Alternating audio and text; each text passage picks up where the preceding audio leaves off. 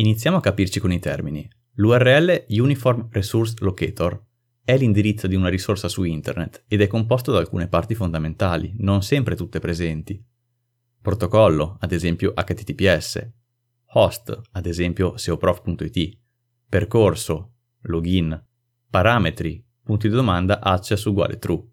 Parlando di SEO, l'indirizzo della pagina è una delle prime cose che l'utente nota quando sta per scegliere quale risultato cliccare in una pagina di ricerca Google.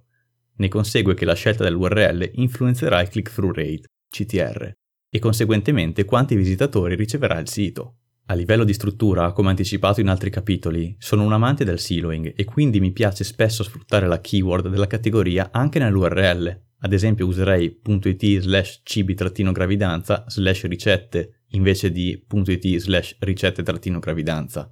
Questo approccio ha senso per un e-commerce con vari settori merceologici o per un blog che tratta di alcuni temi ben precisi, ma se hai un sito di notizie la questione può cambiare.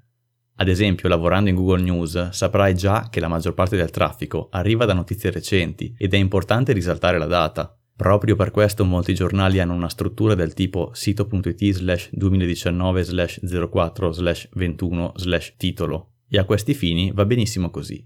Applicare lo stesso schema a un blog o a un e-commerce sarebbe controproducente.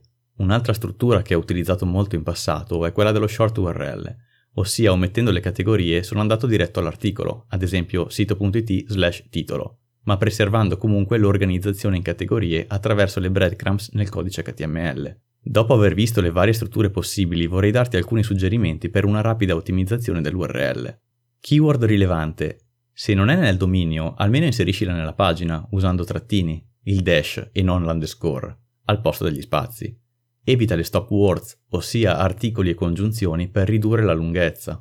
Ad esempio preferisco usare .it slash monitora-sito invece di .it slash monitora-il-sito. Lunghezza. L'utente non ama leggere un URL lunghissimo ed è per questo che si preferiscono domini corti. Considera che Google tronca l'URL dopo 512 pixel, inserendo puntini qua e là. Parametri.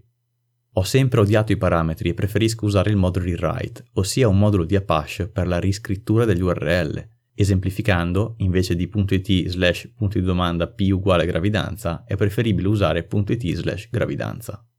Link assoluti. Per evitare il disastro causato dagli errati links relativi, consiglia di usare link assoluti, come href uguale, aperte virgolette, https www.seoprof.it slash monitora-sito chiuse virgolette invece di href uguale, aperte virgolette, monitora-sito chiuse virgolette.